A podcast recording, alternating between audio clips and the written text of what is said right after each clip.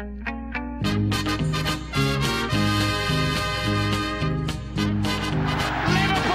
are champions of Europe again. Liverpool are prize winners again. Liverpool is in the record books.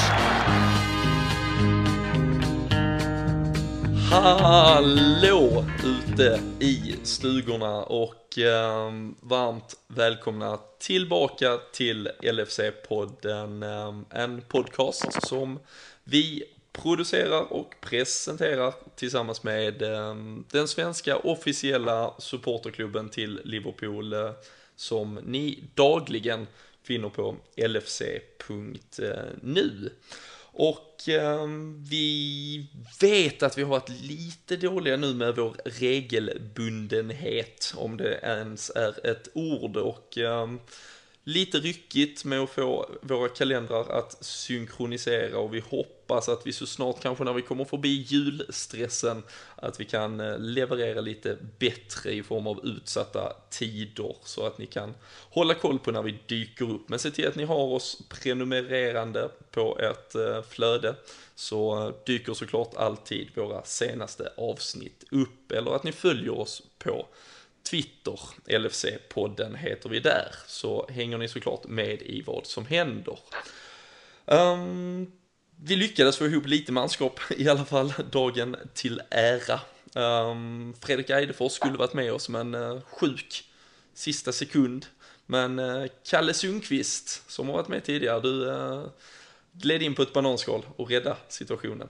Det brukar bli så. Det brukar bli så. Ja, Men förra gången satt du här väl med mig och Fredrik, om jag inte minns fel. ja, Ja. stämmer. Men eh, idag får vi sällskap istället av Robin Fredriksson som eh, sannoliken har haft fullt upp den senaste tiden. Du har inte alls kunnat vara med mycket. Mm. eh, jag har inte varit med sen uh, Mahmoud Osaka blev skadad och nu gör jag comeback när det ser ut som han gör comeback för Ja, du, eh, det, finns, det är ingen större mening att jag är med om han inte... du har ingen eh, åsikt, du har inte, kunnat notera någonting. Nej, men det känns, eh, känns bra både att ha dig och Mamadou Sakho tillbaka. Vi eh, ska såklart också lyfta fram vår sponsor bättreodds.se eh, Spelsajten som erbjuder eh, speltips på all sport i allmänhet men såklart väldigt, väldigt mycket fotboll. De levererar speltips varje dag och eh, även genom kanaler på både Twitter och Facebook till exempel. Så följ gärna Betrods där så får ni speltips direkt i telefon eller platta eller dator vad ni nu surfar runt på. Vi har haft två matcher sen sist. Vi har um, tagit oss vidare som gruppsegrare i Europa League för en vecka sedan när vi kryssade i en fruktansvärt tråkig ismatch i Schweiz. Ehm, För dig eh, uppe från de norrländska skogarna, Karl, så måste det känns, eh, känns hemma att se oss ute på den där snoriskalla planen i Schweiz. Men fotbollsmässigt, kanske ingen höjdare. Nej, det var det väl inte. Det väl ingen match som går till historien. Det var väl slätstruket rakt igenom, känns det som. Ehm, hur, hur känner det, alltså när man ser en sån match, hur, eh, hur motiverad blir man för en säsong till i Europa League och eh, vad den turneringen erbjuder? Ja, ja, just den där matchen gör väl inte att man blir mer sugen på att sitta och kika Europa League. Men det kanske hettar till lite mer i slutspelet nu. Men det har väl gått att bli lite av en kalanka turnering för engelska lag framförallt. De har inte tagit den på så stort allvar. Men det ska bli intressant att se nu hur, hur Klopp ser på saken. Mm, Det syns ju på, det syns ju på Europarankingen att eh, vissa lag sket rätt hårt i, i den eh, eh, ligan. Eh, där, där man, italienska lagen har samlat in rätt mycket poäng. Eh, men eh, jag såg inte den här matchen, men jag har hört att det var ju, ja, sådär som vissa Europa League-matcher kan vara. Men grejen var väl att vi behövde ju bara ett kryss för att säkra gruppsegern. Så det var, det var väl exakt det här man förväntade sig före ändå.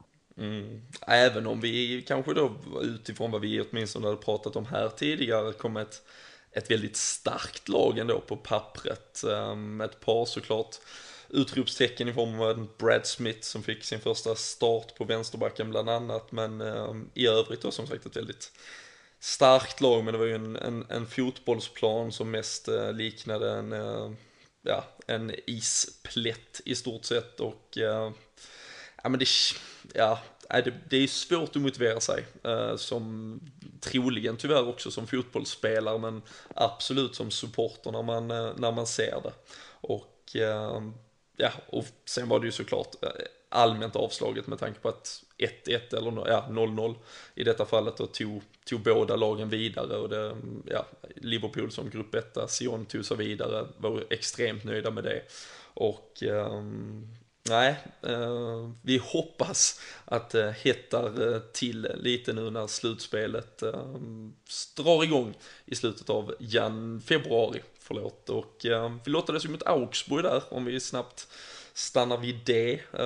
Där fanns ju en del rätt tuffa lag. Vi kunde få ett Dortmund direkt här. Vad ger ni oss för chanser mot Augsburg och är, hur lätt är den lotten kontra vad vi kunde ha fått? Jag har ingen större insyn i Augsburg så där, men eh, jag tar ju gärna lättast möjliga bara. Eh, det är en rätt lång väg till. Man börjar väl med 16-delsfinal, ja. Och det är ju rätt lång väg så att... Eh, ja, lättast möjliga är det som lockar mig. Inte att det ska vara försöka få matcher som ser ut som Champions League-matcher så mycket som möjligt, till exempel Dortmund eller sådär. Det undviker jag gärna. Mm. Vilken eh, skola tillhör du där, Kalle? Vill du ha fansmatcher, om man säger så, och eh, lite tyngd, eller eh, kan vi gärna lottas mot uslast möjliga, så länge som möjligt? Nej, jag håller nog med Robin där. Jag håller nog att jag vill ha lättast möjliga motstånd så länge som det går. Det hade ju kunnat bli lite tuffare. Tottenham fick väl Fiorentina och sen Dortmund, Porto, så det vart ju lite tuffa matcher så jag tar gärna Augsburg.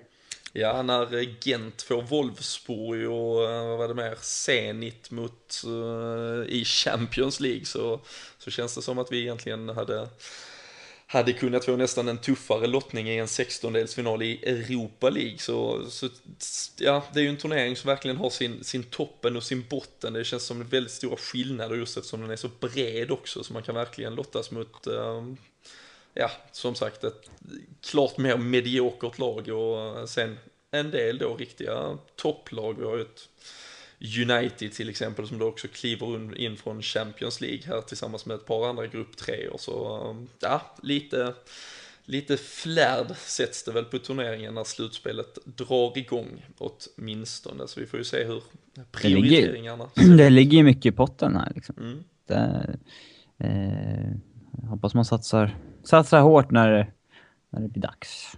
Ja, som sagt, eh, sen förra säsongen är det ju en eh, Champions League-plats i potten till vinnaren. Så ehm, ja, med tanke på att ehm, ligaspelet, det knakar, om än att det gör det för många, så, så kanske det är vår, ehm, ja, vår, eh, vår, vår extra chans åtminstone till att ta oss in i det europeiska finrummet så snart som möjligt igen här. För ehm, annars var det ju framförallt efter ehm, Manchester City-matchen här för ett par veckor sedan som man, man snabbt började drömma. Eh, 4-1 på Etihad var ju en, ja, dels resultatet, spelet, sprakande, sprudlande och ehm, följdes ju upp med att eh, flera konkurrenter, eller då topplagen framför oss, tappade poäng, eh, slarviga missar från deras sida och man började titta i spelschemat. Vi hade Newcastle, vi hade West Bromwich, vi hade Watford, vi hade Leicester. Om än för deras succésäsong så här långt. Men mm, för bara ett par veckor sedan så började man ju leka med tanken att Champions League är ju inom räckhåll och ja, tabloider började slå upp att, att det var ligaguld som skulle som vi skulle utmana kring. Och, och såklart lekte man bara med matematiken så, så var det ju ingen omöjlighet. Men eh, det känns som vi har kommit ner på jorden lite Kalle efter Newcastle, den berörde vi här förra veckan men återigen då mot Watford eller mot West Bromwich här sen så 2-2 hemma på Anfield och i slutändan att mycket av de problem vi, vi hade under Brendan Rodgers de ligger kvar i den trupp som Jörgen Klopp har ärvt här helt enkelt. Ja, det var ju en fruktansvärd hype där i början när Klopp kom in och det, det blir väl den normala känslan när man får in ett stornamn som ny tränare. Det blir ju, flödar ju optimism. Men sen har vi ju kommit tillbaka nu med några mediokra resultat mot de här defensivt lagda lagen som vi, ja som du sa, vi hade ju problem med dem innan också. Det känns som att det där skon klämmer lite grann, att vi, vi kommer liksom inte åt när vi ska vara det bollförande laget, utan ja, men som när vi mötte både Chelsea och Manchester City när vi skulle spela på omställningar och spela med hög press. Det känns som att det är den matchbilden vi vill ha. Mm. Och Robin, du är ju med, med all respekt inte en eh, känd optimist kanske på samma sätt som vissa, vissa andra som eh, skenar iväg. Hur, nu har du inte varit här på några veckor, men hur kände du efter en sån seger mot City till exempel? Har du, har du också lekt med matematiska formler kring att topppositionerna var inom räckhåll?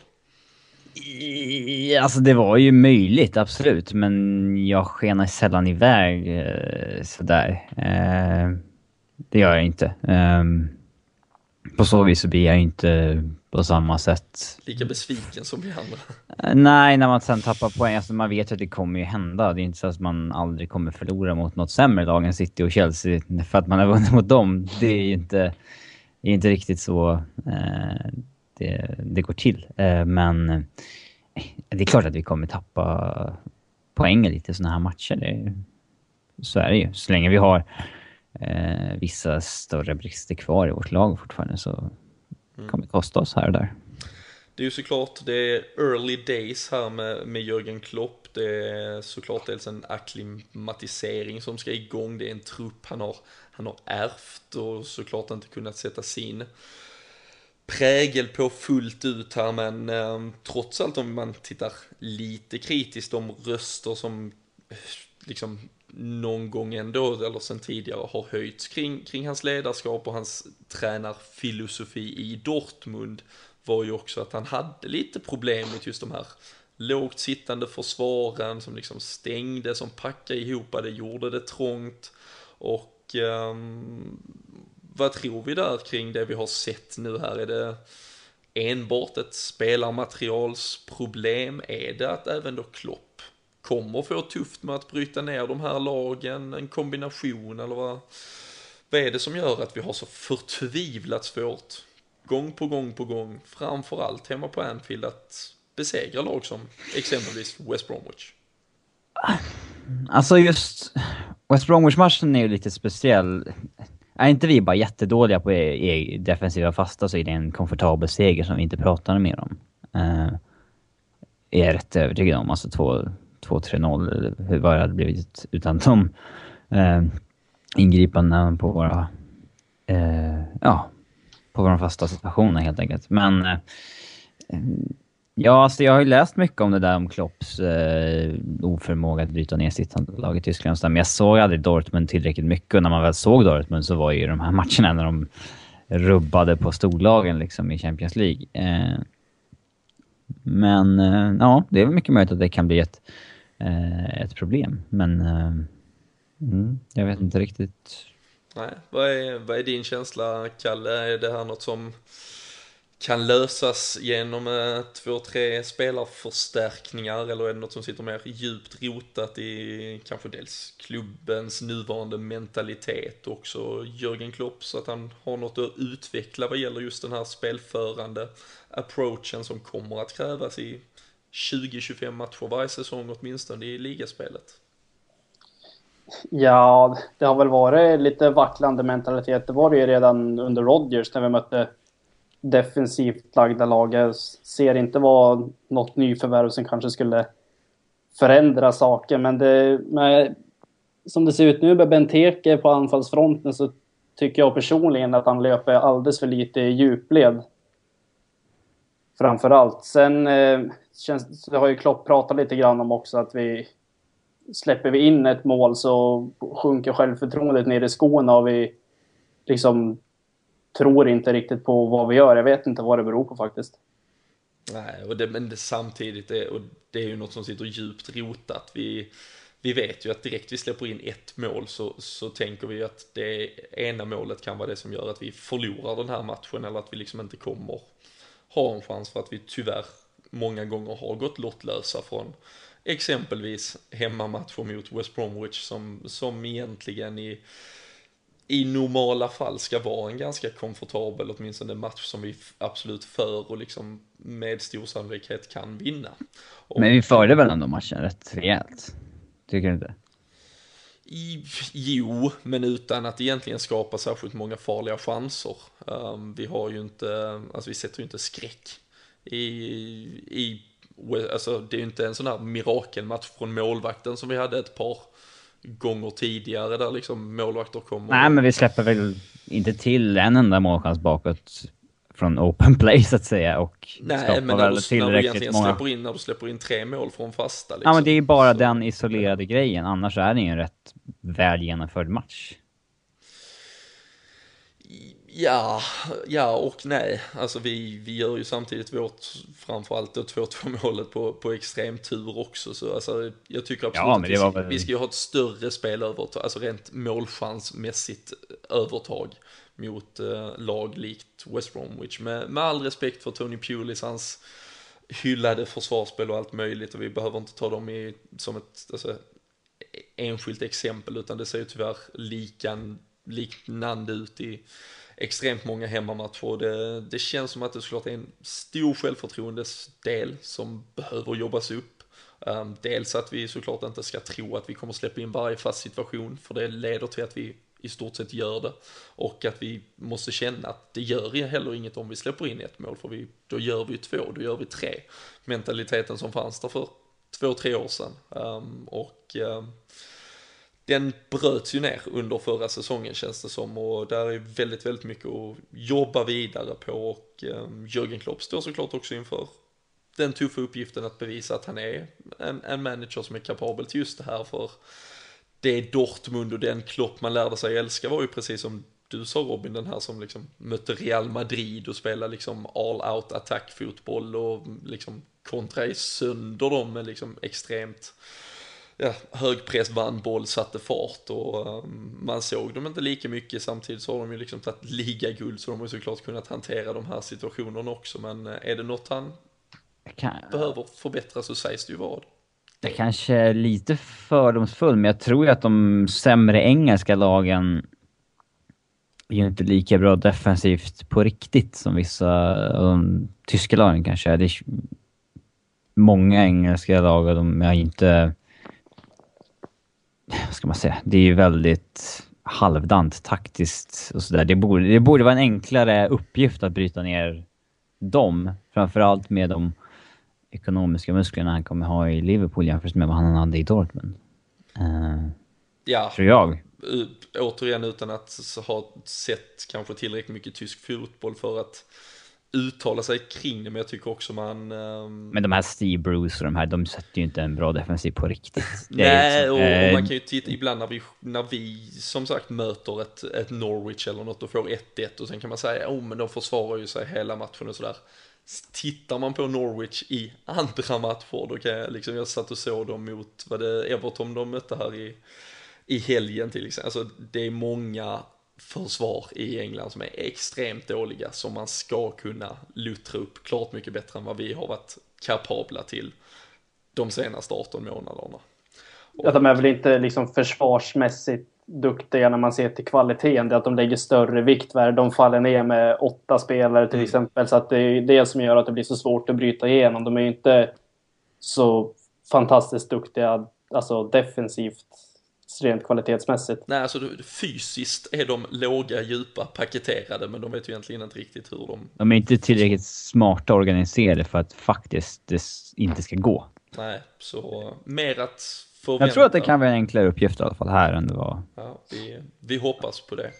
Um, annars är det såklart svårt att, att, att lämna West Bromwich-matchen utan att um, tyvärr um, hänga upp Simon Mignolet på på piltavlan och, eh, och skicka iväg några, några pilar där. Um, ännu en gång, um, Viasat uh, körde ju en liten highlight eh, compilation eh, från hans eh, tidigare ingripanden i halvtidspausen. Det är ju sjunde, åttonde, nionde gången på, på bara ja, två, två, tre säsonger här där han är ute och fullständigt famlar och, och ger bort en boll, ger bort ett mål. Um, hur, hur uselt var hans ingripande denna gången på en skala? 1 till 10, Robin? Uh, ja, första är inte, det är inte alls bra eh, såklart. Så. Nej, men ja, alltså jag står väl där jag stått i ett, ett och ett halvt års tid om Mignolet. Jag har sett honom tillräckligt mycket för att veta ungefär vad han är och att han har för stora brister för att man ska satsa på honom på riktigt tycker jag.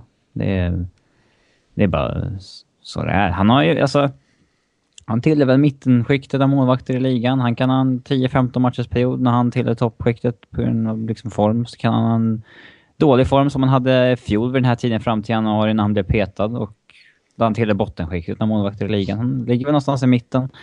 Eh, och det är inte tillräckligt bra om man ska... Eh, om man vill vara bland de bättre. Man, eh, så att... Alltså jag jag är väldigt redo att gå vidare från Mignolet om jag säger så. Mm. Men jag tycker inte, var det så att de verkligen tänkte igenom ett nytt kontrakt och förlängning så här, då ska ju inte det ändras på grund av ett ingripande i en match.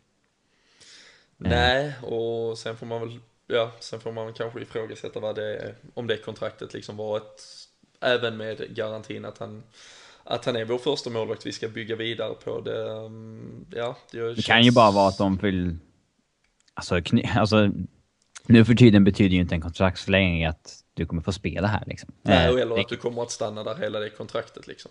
Nej, det kan vara att man liksom bara knyter upp sitt värde i den spelaren som man kan sälja honom liksom sen.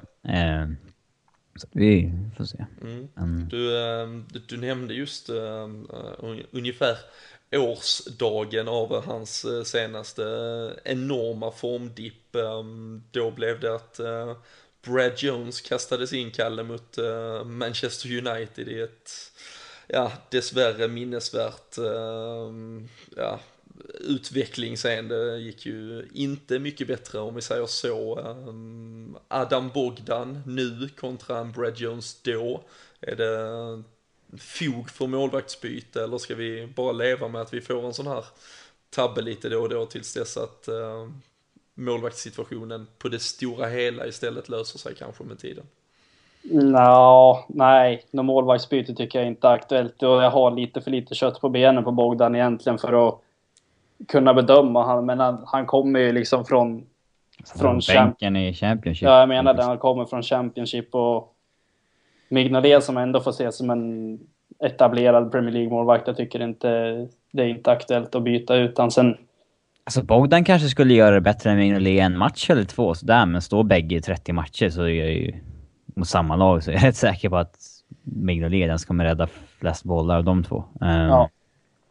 Alltså så länge, så länge alternativet är Adam Bogdan som har varit bra i de matcherna han spelat, inget snack. Men uh, så borde det inte vara aktuellt med, något, med något målvaktsbyte tycker jag. Uh, precis samma sak som vi sa om i fjol där när det var Brad Jones som var två. Att ja, du kan ju inte peta honom om det är Brad Jones som ska in. Eh, då blir det ju inte bättre.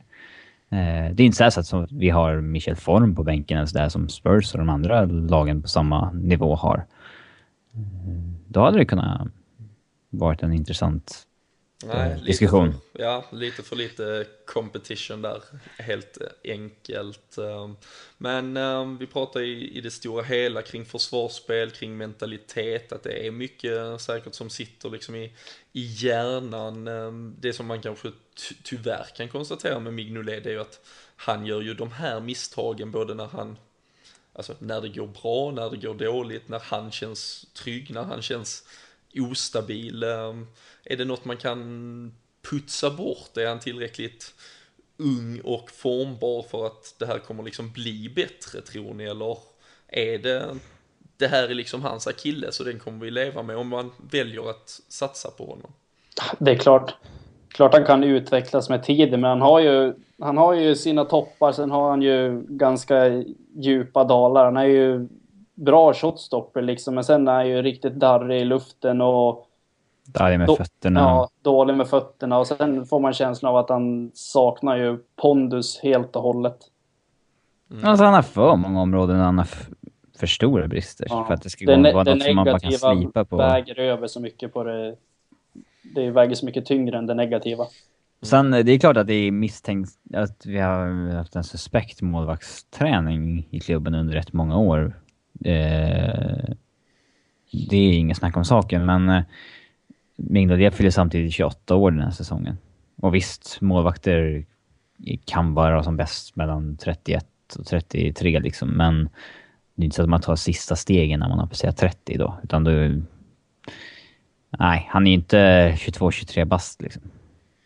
Nej, och det känns väl samtidigt som, jo visst, alltså ett visst lugn och det här kan du kanske utveckla där, men att han liksom skulle gå ut och liksom regera sin box på ett annat sätt av att han blir äldre. Det, behövs ju i Premier League. Många... Det Ja. det är, of- varje säsong så är ju en 6, 7, 8 lag i alla fall som nästan ja, enbart bygger sitt anfallsspel på den typen av gammal brittisk eh, anfallstaktik. Liksom. Ja, verkligen. Och liksom med ett krav på att du kanske vill ha i övrigt då väldigt mycket mer fotbollsspelare, om man säger så, på plan i form av dina ytterbackar nu för tiden. Du, alltså, du slänger ju inte in bjäbbarna, alltså du har kanske en eller två beroende på situation, stora starka mittbackar, ibland en target, en, en stark anfallare. Det är ju vad du har tillsammans med din målvakt för att verkligen försvara din box i de här situationerna. Och om målvakten då inte liksom ingjuter förtroendet, då kommer där ett, ett West Bromwich, kommer där ett par andra lag med 5, 6, 7 av de här tunga grabbarna, då, ehm, då är man ju, alltså då kommer man ha ett problem. Hur, hur spelskickligt man än är när, när bollen plötsligt är i luften så, så måste man ju dominera och där är ju ett extremt problem som vi, som vi tyvärr har. Och, ehm, det är ju ganska uppenbart också, så det är inte så att klubbar kommer att försöka utnyttja det mindre framöver, utan vi, ehm, vi måste ju lära oss att hantera det. Och ehm, det är frågan om Mignolet någonsin kommer att vara den som hanterar det. Ja, jag, hopp, jag hoppas att vi införskaffar en, en ny målvakt. Men det är kanske inte jag förväntar mig ska ske i januari. Så där. Eh, eh, jag förväntar mig inte att jättemycket sker i januari eh, i övrigt heller. Alltså, vi tycker ju att okej, då har Klopp fått titta på truppen och okej, okej, vi vill ha in det här och det här, men han har ju liksom varit här i tre månader eller någonting, två, tre månader. Det är inte... Vi tycker kanske att det är rätt lång tid, men eh, det är ju ganska naturligt om han tänker att nej, jag vill granska den här truppen i alla fall säsongen ut innan jag tar några större beslut om eh, vart vi ska disponera pengarna. Liksom. Men Och vi kommer väl vara angelägna att få in någonting i januari, men det är väl inte jätteotroligt att de kanske har lite mer tålamod där. Nej, och det känns ju också som att man kanske för, jag vet inte, för, för sin egen skull kanske också för att skänka lite, lite lugn på något sätt i, i Klopps liksom inträde i klubben, att man faktiskt behåller i stort sett intakt trupp för att egentligen beroende på vad, det blir en, alltså det blir en win-win situation för honom egentligen. Går det bra så kan, alltså då är det han som typ har lyft det här laget. Går det inte så bra då, ja men det var ju, det var ju det gamla laget och så får han sommaren i lugn och ro istället för att man ska tro att något mirakel ska komma i januari. Han plockar tre, fyra gubbar och då ställs ju plötsligt kraven rakt ut, liksom pang bom att, ja men då vill vi ju se effekterna också av det. Så, um, nej, och just på målvaktsfronten, det vet jag vi satt som sagt exakt för ett år sedan och att eh, man ska hitta en potentiell liksom långvarig första målvakt i ett januarifönster, det, ehm, Jag trodde man var ganska uh, på agendan i alla fall när man då var det ju slängde fram en Brad Jones på Old Trafford liksom. Ja, och då trodde Så här. man ju att det var en Peter Check kanske som var Ja, Victor Valdes var väl Ja, extremt det var ju då. innan, det var ju nästan, det var ju tidigare nästan under säsongen. Det var, men, Men när eh, signade han för United? Var det, var det oktober, november där? Ja, det var nog Okej. lite innan. Men eh, nej, där fanns ju lite alternativ. Nu känns det ju extremt... eh, ja, Det finns som en- jättemånga, eller det finns en handfull i alla fall lovande målvakter då i Tyskland där, eh, ja, som eh, av någon anledning är väldigt billiga. Ja, men känns ju mer som en, en sommarvärvning i så fall också. Att Ja, slussa absolut. in en ung framtida målvakt i så fall. Men eh, nej, det är ju tyvärr lite, det blev lite den här liksom bryta ihop, komma igen känslan. Ehm, vi eh, hade läget att verkligen haka på i toppen. Vi eh, förlorar mot Newcastle, kniper en pinne mot West Bromwich men men är ju kvar då lite mm, sådär med en handfull poäng distanserade till eh, det absoluta toppskiktet och istället så harvar vi ju då i, i lite den undre regionen där tillsammans med exempelvis helgens motståndare Watford eh, och eh, det säger såklart extremt mycket om Premier League-tabellen denna säsongen. Det är vi, Watford, Crystal Palace som är i ungefär samma segment och så har vi ett Leicester som leder ligan och ett Chelsea som eh, håller på att trilla ner nästan och har nyss i stort sett sparkat José Mourinho här så det är ju en, en Premier League-säsong som bjuder på eh, ja, full kalabalik egentligen. Ett väldigt svaghetstecken för årets Premier League att liksom Leicester och Crystal Palace, Watford och West Ham är där uppe efter liksom halva säsongen. Ja. Det är otroligt egentligen. Nej, det är extremt och eh, ja, som sagt, det, vi får se här nu. Nu redde ju både Arsenal och Chelsea ut sina Champions League-äventyr dock, om än att de sen lottades väldigt tufft därefter. Eh, framförallt Arsenal har ju eh, ofta den turen med sig, men eh, för engelsk fotbolls skull så var det väl en trots allt kanske en lättnadens suck att man fick den framgången. Annars hade det nog talats lite om, ja, om inte döden så åtminstone den tillfälliga koman för engelsk fotboll. Att, eh, att det skulle se så illa ut. Så ehm, vi får se om, eh, om Premier League eh, kommer tillbaka. Det är, det är extremt spännande, roligt, ovisst och man får väl försöka dra de positiva bitarna ur det i alla fall. Men som sagt, det innebär att vi spelar en ganska betydelsefull match mot Watford till helgen. Bortamatch för vår del och eh, ja, en kanske liknande matchbild att förvänta som vi har sett här nu mot, mot Newcastle, mot West Bromwich. Vi förväntas ju såklart återigen att vinna, men eh, vad ger du oss för chanser Karl när vi nu åker till norra London för detta? Ja, man, man vet ju inte vad man ska vad man ska tro, men känslan är relativt positiv ändå trots två tunga bakslag i ligan. Det är en positiv känsla. Vad, eh, vad, vad får det? Finns det något i om vi säger Watford kontra de här lagen vi har mött här på, på raken hittills i Premier League som gör att man att man faktiskt också kan ha fog för att vara mer positiv nu än, eh, ja, man var ju lika positiv inför de andra och då, då gick det som det gick. Ja, jag vet faktiskt inte. Nu har jag inte sett så mycket av Watford den här säsongen, men det känns som ett lite mer spelande lag ändå jämfört med West Brom. Visserligen är väl Newcastle ett spelande lag också, men vi lyckas ju inte vinna där heller. Men känslan är väl, jag tycker känslan känns positiv och en, det beror väl mycket på att man, det är ju en måste-match liksom. Vi har ju haft lägen nu två omgångar i rad när våra konkurrenter har nästan bjuda upp till dans att vi ska gå om dem, men ändå har vi inte lyckats liksom. Nej, och um, nu um, är det ju verkligen, uh, ja, det, man, man säger alltid att nu är det, det är nu eller aldrig. Men um, en förlust eh, till, eller ett, eh, till och med kanske tyvärr då ett kryss hade ju varit extremt, uh, extremt tufft att uh, ta med sig eh, vidare. Sen har vi som sagt Leicester som väntar på Boxing Day och eh, nej, alla matcher är tyvärr ganska tuffa här. Vi... Eh, Kan jag få säga att den kommande fem matchersperioden är ju rätt avgörande för ifall vi har en haka på top 4-striden eller inte. det, nej, men, det, men samtidigt tyckte man ju det om de två senaste också, att det var här vi skulle bevisa om vi skulle med eller inte. Det, man vet ju tyvärr, tyvärr inget om årets Premier League.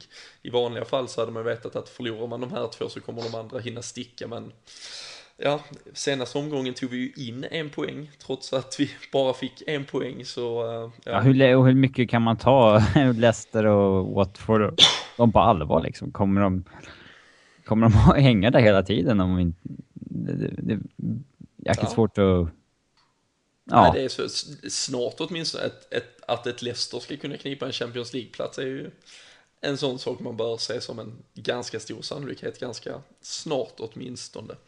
Um, hade det varit ett annat lag, hade det varit ett Liverpool, ett, ett Chelsea, ett City som, som hade det antalet poäng kontra de andra så jag såg en analysbyrå som hade tagit fram att det var 97% sannolikhet att Leicester faktiskt ska komma topp 4 om man bara ser till poäng, konkurrenter och, och allt annat. Så eh, vi får väl se om de håller linan ut. Eh, vi, eh, jag sprang lite förbi märkte jag, jag avslutade West Bromwich-matchen utan att vi kanske helt fick fick sätta pricken över i ett. Det blev ju extrema skriverier, snack, lite villervalla efter att eh, vi kvitterade till 2-2 i 96 minuten. Och eh, efter att vi sen tickade upp mot 98-99, matchen blåstes av, 2-2 var ett faktum, så eh, tvingade Jörgen Klopp sina spelare att eh, gå eh, över till Dekop, tacka, eller vad de nu gjorde, tacka, vinka, lite vågen, extremt oengelskt ehm, och eh, det rev i stort sett isär ehm, supportrarna också i att eh, det var larvigt att på något sätt liksom fira en 2-2 match hemma mot West Bromwich medan många andra påstod såklart att det här handlar om att ja, visa Anfield att lite jävlar anamma, lite skrik, lite attityd kan leda till poäng och förhoppningsvis då segrar framöver. Vad, vad var era spontana reaktioner när eh, de gick över och, och firade med fansen efter, eh, efter 2-2? jag har väl eh, väldigt länge undrat varför det här, varför England är det enda landet det här aldrig sker i. Att liksom i, i varenda annat fotbollsland så går ju laget ut och tackar av sin klack efter en match oavsett resultat. resultat. Jag har alltid, aldrig förstått varför det är... Nu är visserligen avståndet mellan fans och spelare i England större än i något annat land, men det har ändå varit lite märkligt, tycker jag, att det inte har skett här överhuvudtaget. Eh, så att det... Och jag som går på mycket svensk fotboll ser ju det varje match här. Så, eh, det skulle, de, mitt Djurgården till exempel skulle bli lynchade om de gick av utan att tacka publiken. Så att, eh, eh, ja, alltså jag, jag har velat se det här att, att man tackar av sin klack efter varje match i, England under lång tid. Jag såg det inte alls som att man liksom... Det var inget så gemensamt firande över att nu, nu vi fixade in 2-2 mot West Bromwich. Det här firar vi verkligen tillsammans här efter matchen. Det var inte så. Eh, men är man liksom engelsman och bara kollar på engelsk fotboll och liksom inte vet att det där är standard i vilken annan liga som helst så kan jag förstå att man tyckte att det såg lite märkligt ut där och då. Men, eh, Vad, eh, Kalle, om, du, om man nu tittar på att, det, som, som Robin säger, troligen, alltså det gjordes ju klart av att liksom visa sin uppskattning, visa för Anfield att de kan spela en avgörande roll, liksom det, det blev ju, för en gångs skull blev det också lite, lite, tryck, man kände att liksom fan vi var ändå på väg upp, det blev mycket tillägg, det kunde ändå hända någonting, men eh, det känns ju nästan som man, man också har tvingat in sig, vilket jag verkligen uppskattar, att man får ju fortsätta med det här nu, man får ju fortsätta tacka publiken efter kommande matcher också, annars blir det nästan lite märkligt. Vad tror du vi, får vi se ett, eh, en stor gemensam gruppkram om, eh, eller efter matchen mot Watford också då, oavsett hur det, hur det går? Ja, det håller jag med om. Det vore konstigt om de inte fortsätter nu. Jag menar, de ska väl inte vara... Man firar ju inte en poäng hemma mot West Bromwich, men det var väl det mer du var inne på. Lika Carragher var inne på det efter matchen, såg att de, vi måste gå fram och visa att då fansen kan spela en avgörande roll. Och man känner ju själv när man sitter hemma och tittar på matchen när det blir liksom lite liv i luckan, vilket det nästan aldrig är på Hanfield längre. Så att man börjar ju tro på det själv. När det var någon minut kvar så satt man ju bara och väntade på att nu ska vi göra 3-2. Så att det, det ger ju positiv energi, helt klart. Mm. Nej, vi får se. Det kändes, om man kan säga att eh, supportrar var förvånade så känns det nästan som att spelarna var än mer förvånade. De visste inte riktigt hur de skulle reagera där ute. Det var eh, Jordan Ibe och Divock Origi såg rätt glada ut. De eh, kunde fira lite att Origi hade gjort sitt mål där, men annars verkar spelarna bara förvirrade. Så det var ju direkt, det var inte något planerat, men spontan är han ju den gode Jörgen Klopp åtminstone. Så, ehm, men i och för sig, jag håller med. Ehm, jag tyckte det kändes fel i stunden att det blev liksom det här, den här matchen, det här resultatet som blev startskottet för att vi liksom ska börja tacka publiken, gå ut tillsammans, men eh, hoppas absolut att det är någonting man, eh, man kommer att göra framöver, för det som du nämner Robin, det är ju något alldeles naturligt. Ehm, jag vet att liksom första gången man var på Anfield så tyckte jag det var liksom ganska trist att direkt efter slutsignalen så var spelarna borta. Um, om än att det i det stora hela kan vara en bagatell för den som kanske får chansen att komma till Anfield en gång i sitt liv om det skulle också innebära att ja, den stora idolen kom lite närmare och i stort sett gav sin, sitt tack så tycker jag det som för klubben och för fansens del är en, en viktig del att, att jobba vidare på. Men, eh, och tyvärr, dels då ett sviktande Anfield men också en, liksom en tyvärr relation mellan klubb och fans som just nu har varit väldigt söndersliten med ja, biljettpriser, förbud mot banners och ja, allt möjligt så känns det väldigt viktigt att förena det här så snabbt som möjligt och, eh, och hitta en, en kultur där vi tillsammans liksom kan lyfta klubben. Ja, det är väldigt imponerande om Klopp lyckas lägga grunden till det. Det är ju inte hans jobb egentligen, men eh, eh, han är ju verkligen, vad säger man, liksom folkets man liksom på det viset. Eh, det, eh, han har ju kapacitet att göra det. Absolut, sannoliken. Vi, eh, vi får hoppas att det, det följs upp, att det fortsätter, att relationen byggs vidare mellan spelare, ledare, fans, gemenskapen, att vi skapar det där starka Liverpool och um, en vinst mot Watford hade såklart varit en, en smakstart och um, du nämnde det inledningsvis Robin uh, med Mamadou Sakho troligen tillbaka i startelvan också. Det, det får du ju vattnas lite extra i munnen eh, på dig åtminstone.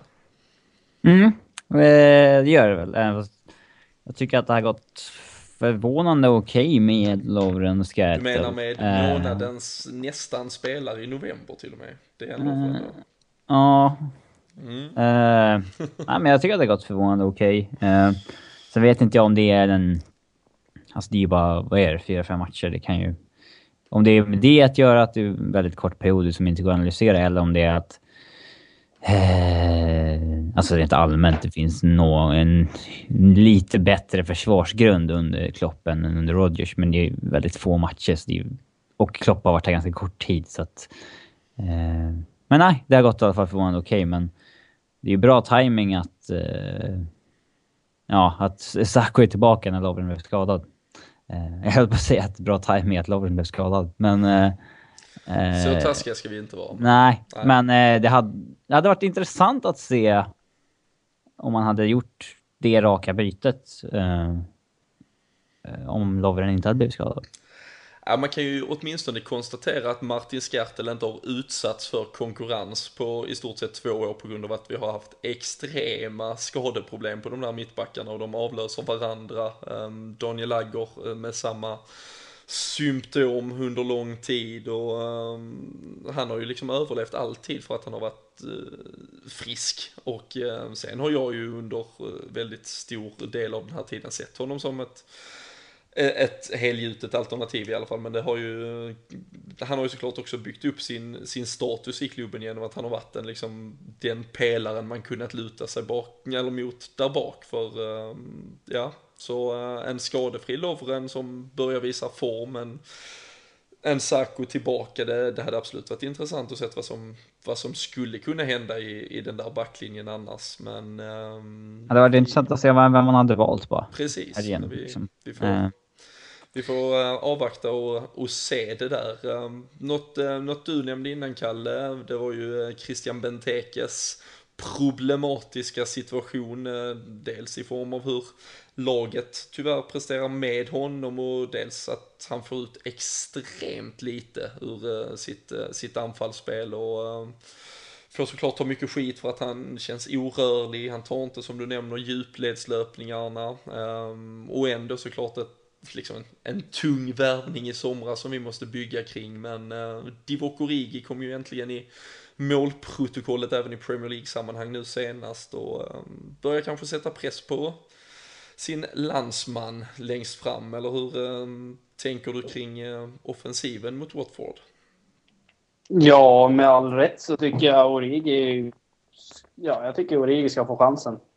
Han har ju visat sig vara betydligt hetare än Benteke på sista tiden. Han gjorde tre mål mot Southampton och nu gjorde han ju ett.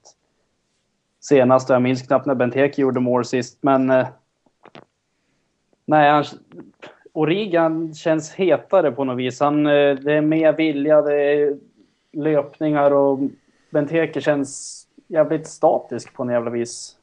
Så jag tycker Origi med all rätt sätter lite press på Benteke. Sen är ju Firmino ett alternativ offensivt också. Mm. Vad, um, om ni skulle, vi kan börja väl närma oss den delen av programmet ändå om vi försöker formera ihop något mot Watford. En, en målvakt, en backlinje som är ju ganska, ganska förutsägbar här. Hur, uh, hur hade du gjort i, i övrigt Robin från mittfält och framåt? Um, Ja, jag hade nog... Eh, jag fortsätter gärna på Sean Henderson och sen... Eh, Firmino, Coutinho, Aib bakom eh, Origi förmodligen. Eh, eh rent spontant. Eh, jag är inte... Alltså Benteke, han är inte alls någon värdelös spelare så. Men alltså han han passar inte som handen i handsken med övriga tio gubbar direkt. Mot West Bromwich så var det ju nästan jobbigt att se att liksom... Vi kunde lira oss fram på ett bra sätt, men så fort vi kommer nära straffområdet så är det liksom det enda alternativet att lyfta den in i boxen på Benteke. Mm. Uh, det är liksom... Och, och, han var liksom ensam mot tre, fyra försvarare som vill att vi ska spela sådana bollar. Det där... Jag har aldrig riktigt köpt den grejen. Jag kommer ihåg att Douglas gjorde så när vi skulle möta Stoke och sådär, eh, då slängde vi in Andy Carroll och sånt där. Liksom. Vad mötte vi Stoke så vill vi väl hålla den på backen liksom. Mm. Varför ska vi liksom försöka matcha dem på deras nivå? Det... Det... Jag, ja, jag har svårt att köpa det. Eh, men... Eh, ja, jag tycker att Benteke passar väldigt illa ihop med resten av spelarna. De, det vore, ja, jag hade gärna sett Origi få chansen nu. Han är ju väldigt valpig just där, men eh, jag hade gärna sett han få chansen nu när han ser ut att, ja, han ser het ut helt enkelt efter Southampton-matchen och mål senast och sådär. Så det vore kul att se honom få chansen. Ja, nej jag, jag instämmer. Eh, tycker absolut det är, är dags också att ge han en, en start här. Ehm, det är Benteke är ju ett, jag tycker han är ett fantastiskt alternativ. Det är tyvärr bara väldigt tufft att motivera liksom nästan 400 eller drygt 400 miljoner eh, investerade kronor i att man är en, liksom, ett alternativ. Eh, tyckte vi så till exempel mot Chelsea borta när han kom in och erbjöd en ny dimension i en viss typ av match, i ett visst typ av scenario.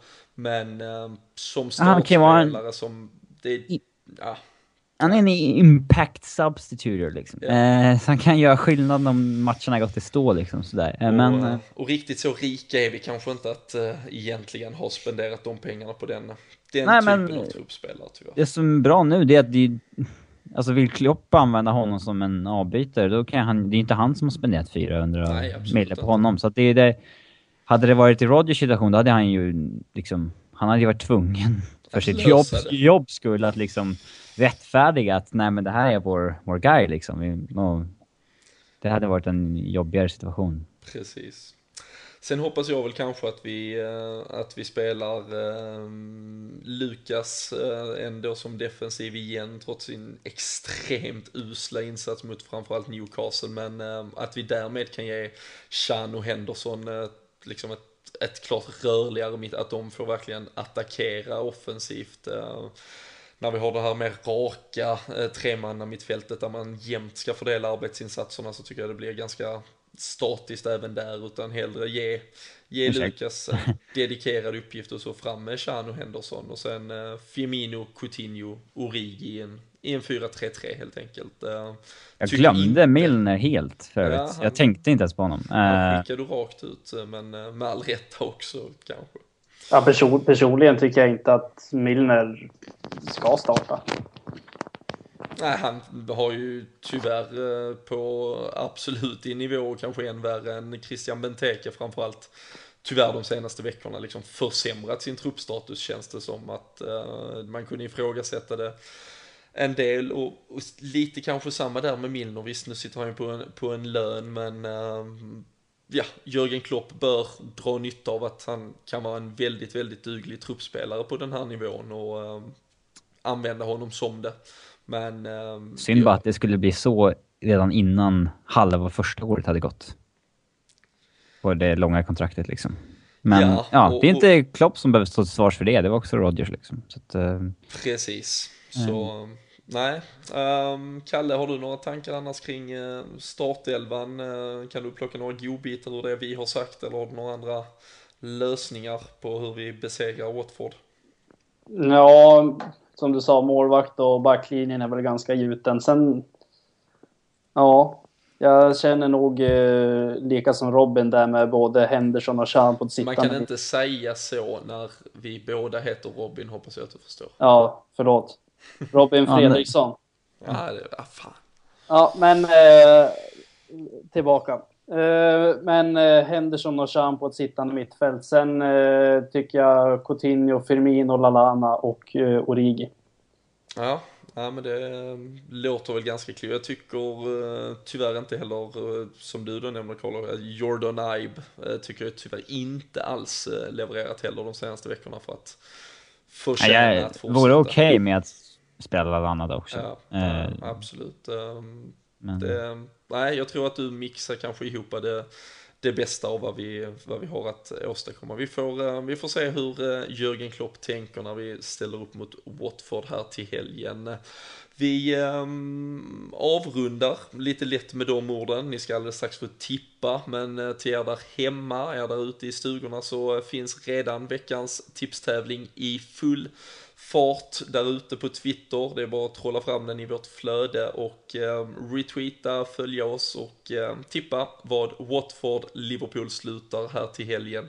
Så har ni chansen att vinna en eh, jäkligt schysst tisha i vanlig ordning från Sam Dodds. Eh, ingen hade tippat 2-2 mot Watford eller mot West Bromwich, så ehm, det, vi eh, vill gärna ha en vinnare nu.